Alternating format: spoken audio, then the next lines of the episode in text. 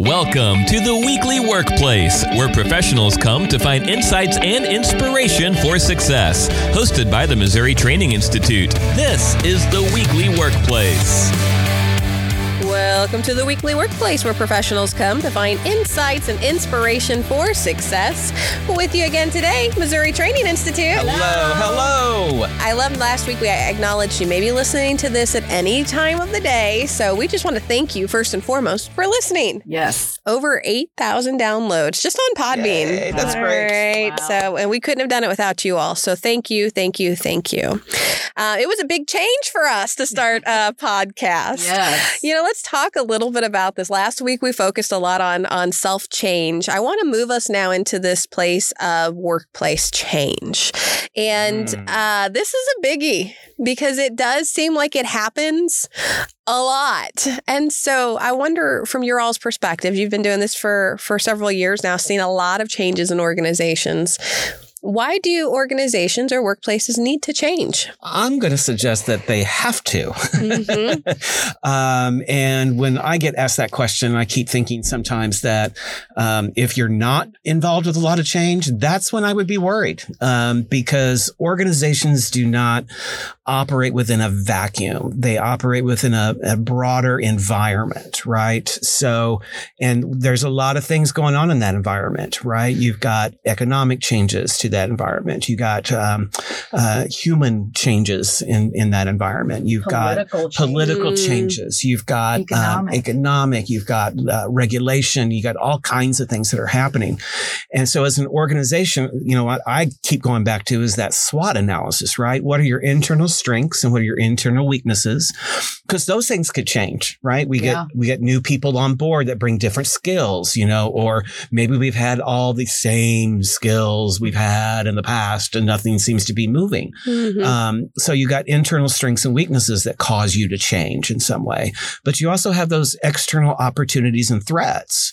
Um, you know, what's going on in your marketplace? Is there a new market that you can get into? Is there a new product that's maybe stealing away your customers? You know, what are you going to do? You you got competitors uh, in those kinds of things, and so I guess the thing that I would say is, um, if you're not changing, that's probably when you should be worried. But at the same time, um, how can you stay on top of this? You know, how can you stay that, you know, and that's why we do the research. That's why we keep abreast of trends. That's why we do benchmarking is finding out what are our competitors doing, right? And then what can we do to change in, in order to, um, grow? Mhm. Yeah. To gain our market share. Hmm Yeah, you're talking a, a little bit about that concept of of understanding, you know, the business and what's new and what's modern and what are people doing. And um, I actually just went through a, a training all about artificial intelligence again. And what was so crazy, y'all, this woman taught us how to completely start a business, all generated through a business plan created from artificial intelligence, Hmm. all the way down, not at just creating the business plan. I mean, all the way down to creating the website, to creating the content, to creating the social media. Po- I mean, all of it. The whole business was generated through artificial intelligence. Wow. And it blew my mind. Absolutely blew my mind. So just talking about the changing, you know, the way that, that things are are being generated now is even changing. it mm-hmm. doesn't take you sitting down and figuring it out as a human being anymore. And to me, that's a little scary too. Mm-hmm. Well, it is, and that's why we have a writers actors guild strike right now. Yeah, Right? Like, yeah, they yeah. can write, you know, Yeah. that script. Why do we need you, and why why do we need to pay you? Um, It's crazy. Yeah. It's crazy. So let's talk a little bit about, you know, through all of this and understanding now a little bit about why we need to change. How do we ensure that the change process really garners a positive response as as leaders when we're starting to to focus on this change? What can we do to set our people up for success? Well, that's a big question. Yeah, yeah. I want to say too, like as you think about moving your people into this part of change, and we'll we'll talk some specifics in a moment. But a lot of people will approach this new season of change based upon how the last season went. Mm. And so if that didn't go well, if, if that change season didn't go well, you're already behind, um, in making this change. And, Hmm. and you know, cause Yeah. people are like, here we go again. Here we go again. That They're making happen. us do this again. Yeah, yeah. And so there's a little bit Yeah. of that residue from last time we went through a change to this time. So yeah, we we really didn't have to do it last time. You know, they they finally gave up. So if we just put our feet in the mud, you know, oh, I love further. the one like, oh, they've been talking about this for years. Oh yeah, they'll never do it. They'll Yeah. never do it. And then when it finally happens, it's like, oh no, Yeah, I yeah. could I could have been evolving for two years, and I wasn't. Well, I, you know, to, to your question, Bryana, I think there's so many things that you kind of have to think about. You know, you have to think about your organizational culture and how does this change going to impact that? Um, what are the values, the beliefs of your employees? Um, you know, we went through a major change in a bank and we had um, the oldest employee there, which I think started in the bank in 1847. um, but we were going to a Windows based system. And before this, we had a dummy terminal. I mean, it was pretty much a calculator. And we were working with her because I knew that she was going to be the hardest one to get on board with this new system. So I had to work with her personally a lot just to get her okay. And some of her objections to this change had to do with her parking space. And he's like, well, we're not going to change your parking space. You can park where you normally do. We're just going to change this computer on your desk, right? And you're going to have to learn a new program, but it's not going to change where you park at.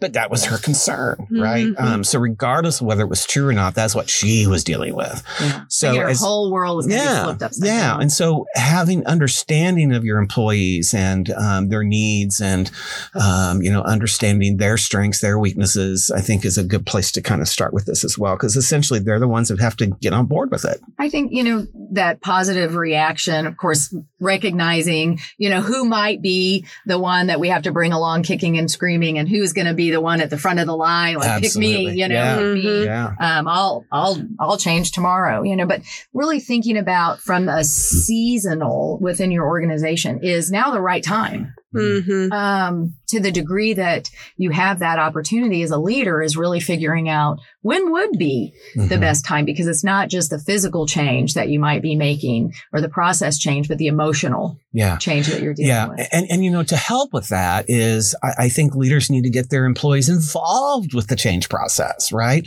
You know, the people doing that job are probably the most knowledgeable about it. So if you're going to change their job, you know, get their input. You know, what, what can we do to really tap into their expertise a little bit um, to help us plan how we're going to implement this? You know, employees might not necessarily have a lot to do with what gets d- changed, right? They might not have a lot of say in that. But I bet they, in most instances, probably have a lot to say in how they go about achieving it. So I would get them focused on that probably a little bit more. Invite them to be the subject matter experts here. Um, because I think by having them do that, they can maybe start to see what they might gain from that particular change. And I think that that's a big part of it is leaders messaging. You know, Mhm. how are you messaging this change so that people really understand the benefit that it can bring them? Yeah, I remember um, when I worked as a deputy juvenile officer, we went through a pretty massive change about a year after I had started there.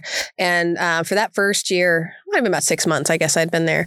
Uh, when we were on call or an, a, a child would be taken into custody, then it was up to the discretion of the deputy juvenile officer based off of their the child's past history and how many referrals they'd already had, those kinds of things on on what was going to occur um, whether they were just getting kind of a, a warning, you know, and and back to their parents or, or going out to JJC and Juvenile Justice Center.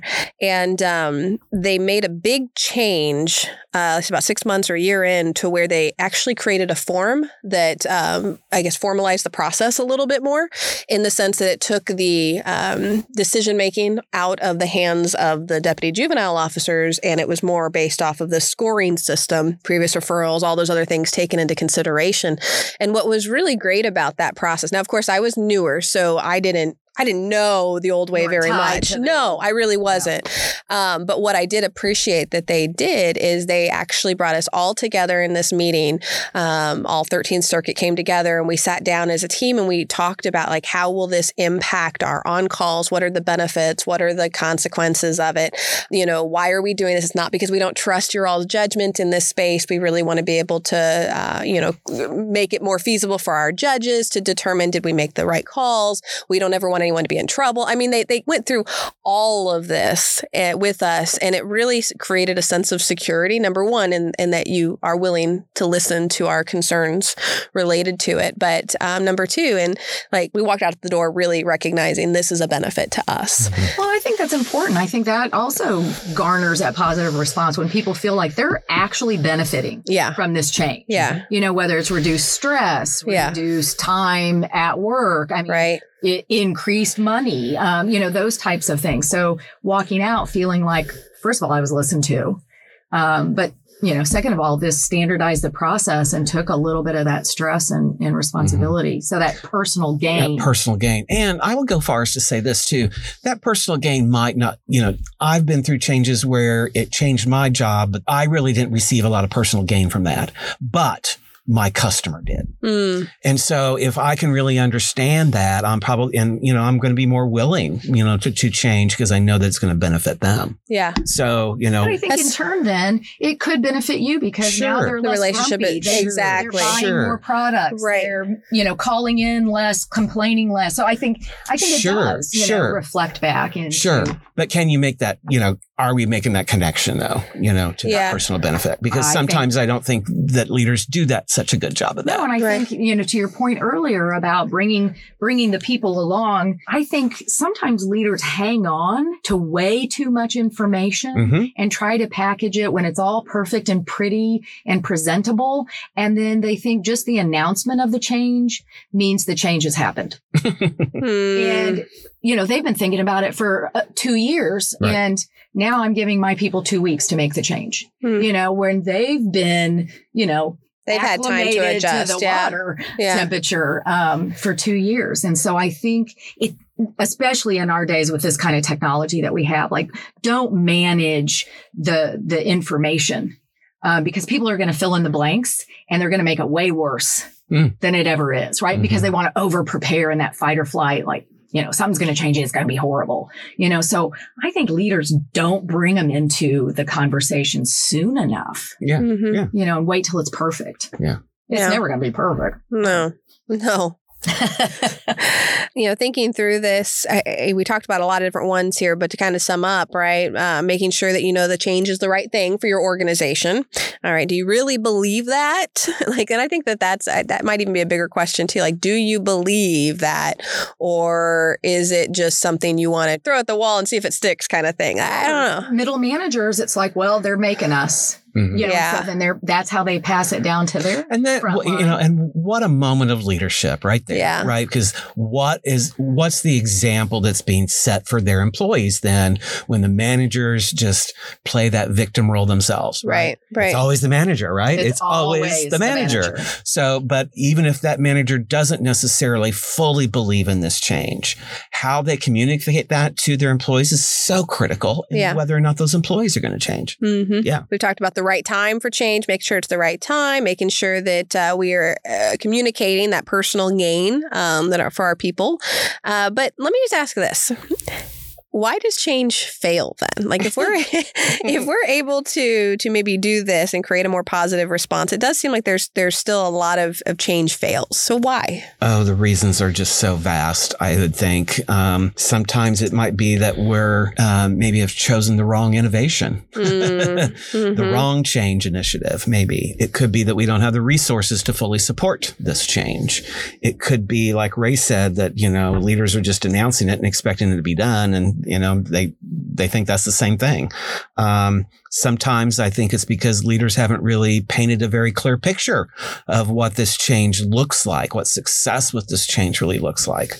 Um, you know, I think that there's so many, so many reasons. Well, you know, and part of that, I, I guess now, you know, thinking about that, wait till it's all all picture perfect. Mhm. Um, I think maybe that's more about transparency Mm. because sometimes, I mean, we might know what you know the salesman of the new operating system has told us it should look like and and feel like on the other end, but we really don't know. Mhm. Um, and I think being certain in that uncertainty is also, you know, just being transparent because yes, change will make us uncomfortable. And I think in our workplaces, you know, well, in our personal life, but change will make us uncomfortable. But that, that uncomfortableness does not mean we're incapable. Mhm. Right. Right. And so you know, knowing and we might be in denial about it. yeah, yeah, we're going to be in a lot of things, but incapable is definitely not one of them. Mhm, Mm-hmm. mhm. Well, and I, what I like that you you said there, talking about that idea of transparency, is I find my leader more credible if they're willing to come to me and say, "Look, you know, this change is getting ready to occur." But to your point, like I don't exactly know what this is going to look like yet for us or mean for us, but I will ensure that I'm communicating with you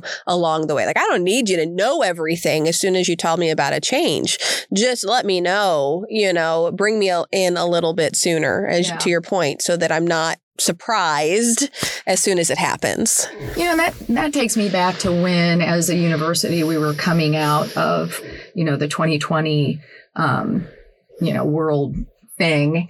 And our leader at the time, our vice chancellor, you know, one thing that I, I really, you know, at first I was like, what? And then he was so consistent in his messaging, and Mhm. you spoke to that, was I don't know what it will look like, but I absolutely guarantee it won't look like what it did. Mhm. And so it was kind of like that was the that was the reassurance. Mhm. Do not plan to go back.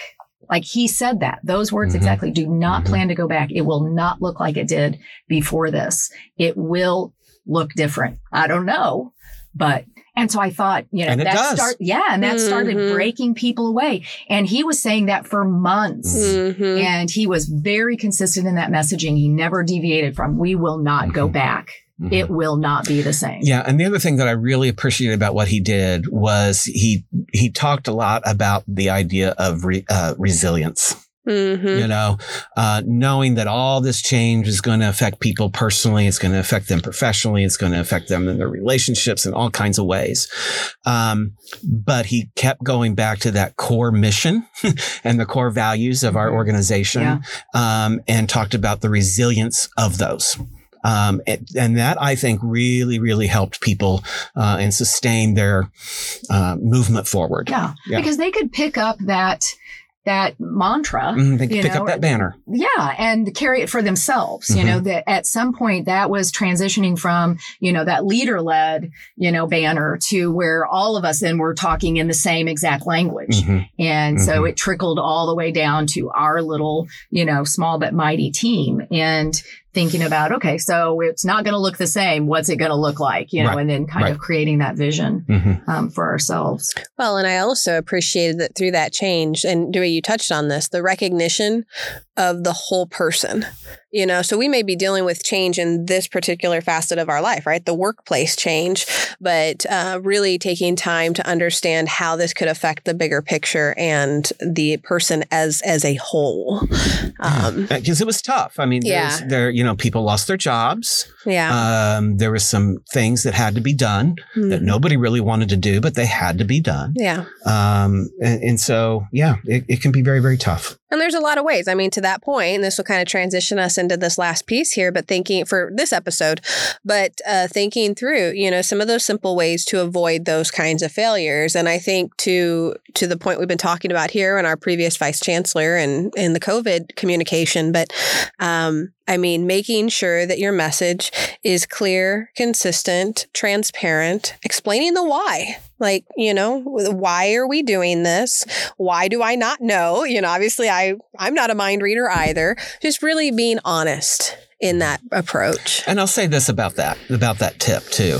You got to do it over and Yes. over and over and over again. Just because you said it today doesn't mean that people Right. are going to remember it tomorrow. Right. So you got to be very consistent and repeat those messages over and over. Yeah, and over. ad nauseum. Uh-huh. Like I always, I always tell leaders that I'm working with, you know, if your people aren't rolling their eyes when you say that, you haven't said it enough. That's a good way of putting it. You know? Yeah. Yeah. Yeah, absolutely. Something else I think that it can be very, very helpful is um, to identify the rays that you have. Um, Oh, Rae, I was like the race. Speech issue Yeah. there? because Rae, it, Rae is one of those early adopters, Yeah. right? She's one of those folks that like to jump on things very, very quickly. And I want to know who those things, who are those people in my team? Who are those people in my organization?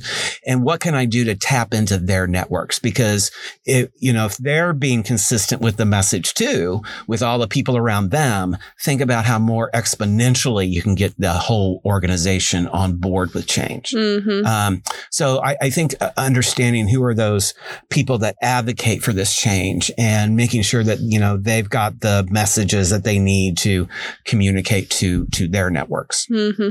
And you know, they appreciate it too. Yeah. Like I appreciate being stuck out there and go, she'll do it, you know, go and because I'm like, pick me, pick me. I mean, yeah. So so so we um we're going through a big um uh, technology change I remember this. uh, extension. I remember you telling me this. And yeah. we were at a uh, conference, uh, our annual conference, and they were talking about this. And they made an announcement that if any of our any of the work units wanted to be the first to go through these technological changes, just to come see them. Well, Rae immediately gets up and Right said volunteers MTI. You know, Uh-huh. but I'm so glad she did, you know, because we were, uh, I think that brought a lot of great um, visual to MTI. I think that brought a lot of great imagery to MTI that we are, we want to be out there on the front uh, Mhm. line of this. We're not afraid to do it. Um, and so I thank you for doing that. But, you know, I remember coming back. Yeah. going, um, yeah, I do too. She goes, Dewey, I, I just want to tell you what I did. Yeah. I volunteered us for this. I was like, oh, okay. yeah, I'm sure. I was like, I got to think on that. Like, I was just like, yeah. But I, I can think so many times in my life where I've done that. yeah. You yeah, know? Yeah. Um, yeah, But as a leader, I want to know who those people are. exactly. Mhm. I think identifying work through them. Yeah. Yeah, work Mhm. through them. Mm-hmm. Yeah, allow them, allow them to advocate for you, right? Those brand ambassadors, I guess, if you will. yes. Yes. I- Uh, I, I, another strategy, if I could add this, this, you know, just simple ways to kind of avoid, you know, change failure is to do a lot of listening, a lot of listening sessions. As the leader, I can't, I can't offer you additional information or I can't um, offer you a, a different perspective if I don't know what yours is. mm-hmm. So, um, you know, I want to know why people are not necessarily jumping on board. What are, why are they resisting this? You know, and try to open up those lines of communication and mine for that information, surface all that tough stuff of why people aren't going to uh, change so that we, cause I can't do anything about it unless I know. Right. Yeah. Um, and so I want to do a lot of that listening, uh, list, I call it listening tours Mm-hmm. um, and understanding how people are feeling, um, how it's impacting them. I want to do a lot of that. Yeah, and don't rush those. Like I, I, I what I love, and going back to one of our our uh, previous vice chancellors. I mean, I wasn't here when he did this, but I've heard nothing but positive things from this approach. I mean, two years to visit every single county in the state of Missouri, and there's like what 118, I think. 114. 114. Okay. Plus the city of St. Louis, because that's uh, not a county. Yeah. And I mean, that took a lot of time. But, you know, in order to have those opportunities for input and to understand what are some of those challenges or needs, or, you know, I, I mean, to build the connection and to create maybe even more advocates than what you even knew were possible. Mhm. Take your time, you know, slow down to speed up, I guess is the best way to put Yeah. that. And, you know, thinking about this listening tour, it's not always about fixing. Because No. pe- people don't necessarily feel like I'm telling you things so you'll fix them. I, I really believe adults don't do that. However, the just the fact that they're being heard, hmm Mhm. you know, is, is That their concerns are being taken Yeah, seriously. you are important enough for me to stop what I'm doing or to come to your county or whatever it is and just hear you out. You are valuable. Your your thoughts, your ideas are valuable. Maybe there's no fixing, there's no changing, there's but you are worth listening to Mhm. because I employ you. Right. Right. Mhm. Right. Yeah. Mhm. I value what you think. Yeah. Yeah. And then that, oh man, that just speaks, that speaks to my heart. That speaks to my heart. So, uh, so any other thoughts in that space when we're talking about other ways to avoid failure or even uh, things that have worked for you as leaders uh, along the um, years? I've seen. I think understanding, you know, first of all, how people either grieve or go through the change process is kind of important because I've seen things happen where like org leaders will get their team together and kind of focus on team building right off the bat because they think if the team is is ready, if, if if everybody's working so well together, then this is going to be so much easier to implement this change. But the problem is, is that when change happens, um, people start to withdraw from the team. You know, they they kind of are more protective of themselves. Mhm. They're not quite ready to really start working together. So I think team building can be helpful, but it's kind of on the latter stages of change. It's not right that when people are denying it or resisting that change, it's not the time to be working on team building. That's the time to be listening Or training. or training. How many times do people Ugh. jump right into training and they don't even know why? Yeah. And haven't been heard. And that and needs to so- be just in time. Yeah, because then the training is is prolonged because their emotions are overriding their sense of logic and structure Mhm. and you know their Mhm. Ability to gain cognitive you know Mhm. understanding because they're so hy- hyped up in their heads. Mhm. So training along with te- that's like third, Right. Right. you know, right. out right. of four, uh, you know, on that list. Oh, absolutely. So, um, and I would say one of the final thing for me is better have a plan. Yeah. You know, a- a- as a leader, do you have a plan about how this is going to go down? Yeah. What's your business case? Yeah. Well, as we continue on in this series, so today we focused a lot on the preparation for workplace change a little bit. Next week, we're actually going to keep this conversation rolling. Uh, and we're going to talk a lot about the change and transition process itself. Uh, go through a few different cycles when we talk about the transition process. And so, again, great information for our leaders, but we'd love to hear from you. So if you have certain situations um, that you've gone through or questions uh, that we can answer related to this topic or any others, email us at mti at missouri.edu. And I want to throw a quick plug in here at the end uh, because because I am kind of curious, Rae, as I think about this, when I consider maybe having some assistance walking through that, could that be a good coaching opportunity?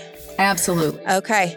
All right. So Rae is available for coaching opportunities. Uh, Some of the openings. Yes. And so if you're getting ready, maybe as a leader and you're preparing for this big change, um, contact Rae. And uh, she'd be happy to kind of work through some of that with you too.